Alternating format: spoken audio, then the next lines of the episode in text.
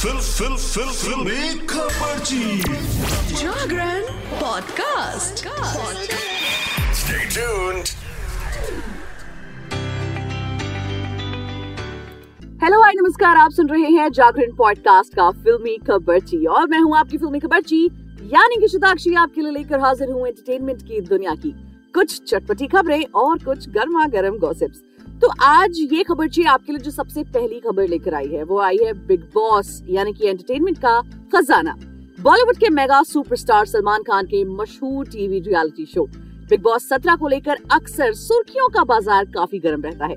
आए दिन इस शो से जुड़े लेटेस्ट अपडेट सामने आते रहते हैं, जिनके बारे में जानने के लिए फैंस काफ़ी ज़्यादा एक्साइटेड रहते हैं। इस बीच बिग बॉस सत्रह के घर की मेंबर यानी कि अंकिता लोखंडे ने अपने पति विक्की जैन को लेकर एक बहुत बड़ा खुलासा कर दिया है और बताया है कि कैसे एक बार उनकी और विक्की की बहुत गंदी लड़ाई हुई थी। बिग बॉस सत्रह में बतौर कपल एंट्री लेने वाली अंकिता लोखंडे और उनके पति विक्की जैन का नाम शो की शुरुआत से लगातार सुर्खियाँ बटोर रहा है।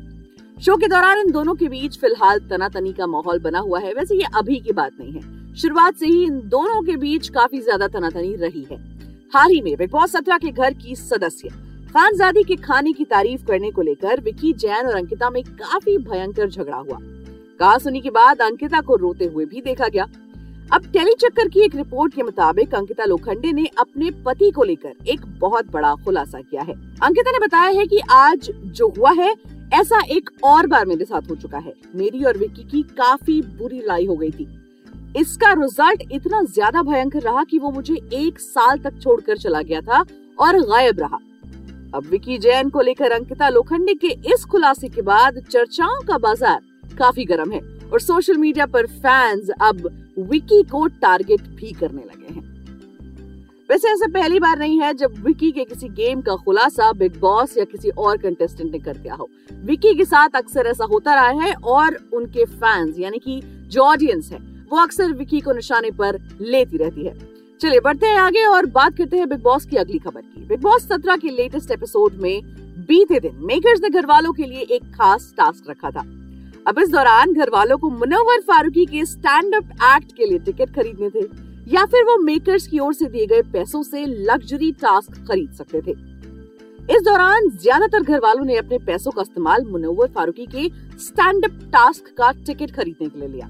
इसके बाद मुनव्वर फारूकी ने अपने स्पेशल टैलेंट से घर वालों को लेकर स्टैंड अप कॉमेडियन का एक्ट करके सबका दिल जीत लिया। जिसके बाद बिग बॉस ने मुनव्वर फारूकी को इनाम के तौर पर लग्जरी राशन दिया।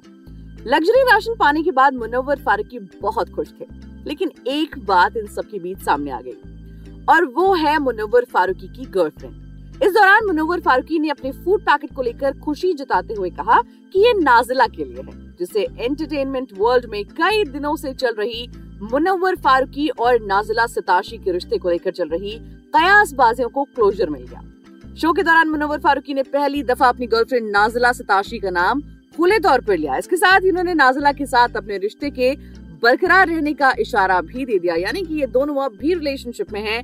और मुनव्वर शायद नाजला को मिस कर रहे हैं बिग बॉस के घर में। चलिए हम बढ़ते हैं आगे और बात कर लेते हैं एक और कपल की जिनका ब्रेकअप हो चुका है। पंजाब की ऐश्वर्या यानी कि हिमांशी खुराना इन दिनों अपनी ब्रेकअप की खबरों को लेकर सुर्खियों में है। हाल ही में एक्ट्रेस ने एक पोस्ट के ज़रिए फैंस के साथ आसिम रियाज के साथ अपने ब्रेकअप का खुलासा किया था।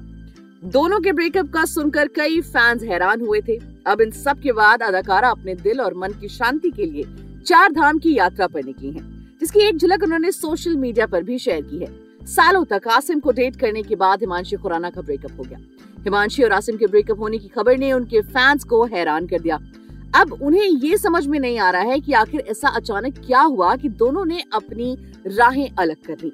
ऐसे में एक्ट्रेस काफ़ी परेशान चल रही हैं और उन्होंने अपनी परेशानियों को कम करने के लिए भगवान का रास्ता चुना। इन दिनों एक्ट्रेस अपनी माँ के साथ चार धाम यात्रा पर निकली हैं। चलिए हम बढ़ते हैं आगे और बात कर लेते हैं अपनी अगली खबर की। बॉलीवुड एक्टर रणबीर कपूर की एनिमल हिट हो गई है। उसके बाद उनकी अपकमिंग प्रोजेक्ट्स को लेकर भी चर्चा हो रही है। रणबीर कपूर का नाम कुछ महीनों पहले नितेश तिवारी और मधु मथेना की अपकमिंग फ़िल्म रामायण से जुड़ा था। इस फ़िल्म को लेकर समय समय पर नए अपडेट सामने आते रहते हैं। अभी हाल ही में खबर आई थी कि फ़िल्म में साउथ की जानी मानी एक्ट्रेस साई पल्लवी इस फ़िल्म में बॉलीवुड में डेब्यू करने वाली हैं। इसके अलावा के स्टार यश भी इस फ़िल्म में मेन रोल में नज़र आने वाले हैं। इसके अलावा फ़िल्म की शूटिंग को लेकर भी कई अपडेट्स आए हैं। इस बीच अब शूटिंग की नई डेट सामने आ गई है। नितेश तिवारी और मधु मंतेना की अपकमिंग फ़िल्म रामायण रिलीज़ से पहले ही काफ़ी चर्चा में बनी हुई है। फ़िल्म को लेकर एक के बाद एक अपडेट सामने आ रहे हैं। खबरों की माने तो इस फ़िल्म में रणवीर कपूर और साई पल्लवी, भगवान राम और माता सीता के रोल में नज़र आने वाले हैं। तो वहीं साउथ के सुपरस्टार यश रावण का किरदार निभा सकते हैं। अब इन सब के बीच फ़िल्म की शूटिंग डेट को लेकर भी नया अपडेट सामने आ गया है।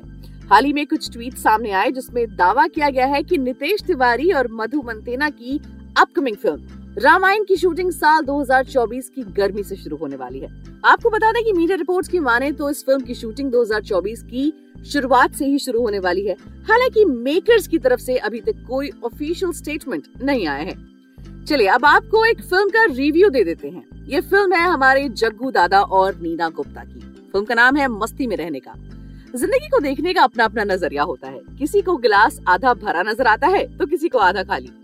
मस्ती में रहने का मेट्रो शहर में अलग अलग एज ग्रुप के चार अलग अलग कैरेक्टर्स की कहानी है, जो चैलेंजेस के बावजूद बेहतर जीवन जीने की कोशिश कर रहे हैं। इन सभी कैरेक्टर्स में एक बात कॉमन है, वो है अकेलापन।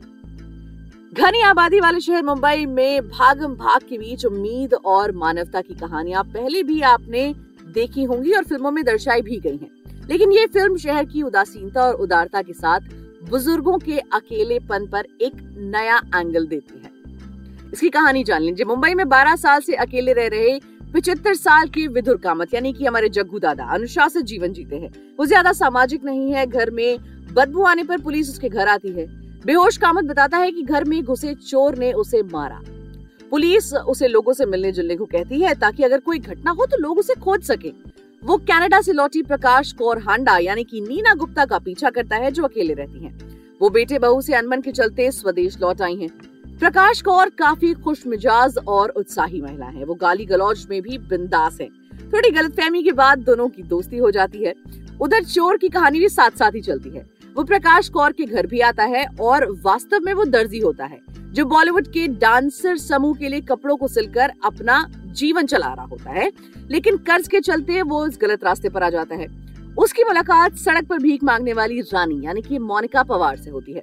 उधर अपने अकेलेपन को बांट रहे कामत और प्रकाश ऐसे लोगों को खोजते हैं जो अकेले रह रहे हैं, और जहाँ पर चोरों के आने की भी संभावना है। चलिए, इस फ़िल्म में कलाकारों की बात करें तो नीना गुप्ता काफ़ी मंझी हुई एक्ट्रेस हैं। उन्होंने प्रकाश कौर की मनोदशा, दर्द और ज़िंदगी के प्रति नज़रिए को बहुत बखूबी स्क्रीन पर उतारा है। कामत की भूमिका में जैकी श्रॉफ बहुत जच रहे हैं। शॉर्ट फ़िल्म खुजली के बाद दोनों फिर साथ आए हैं। उनकी केमिस्ट्री स्क्रीन पर काफ़ी अच्छी लगती है।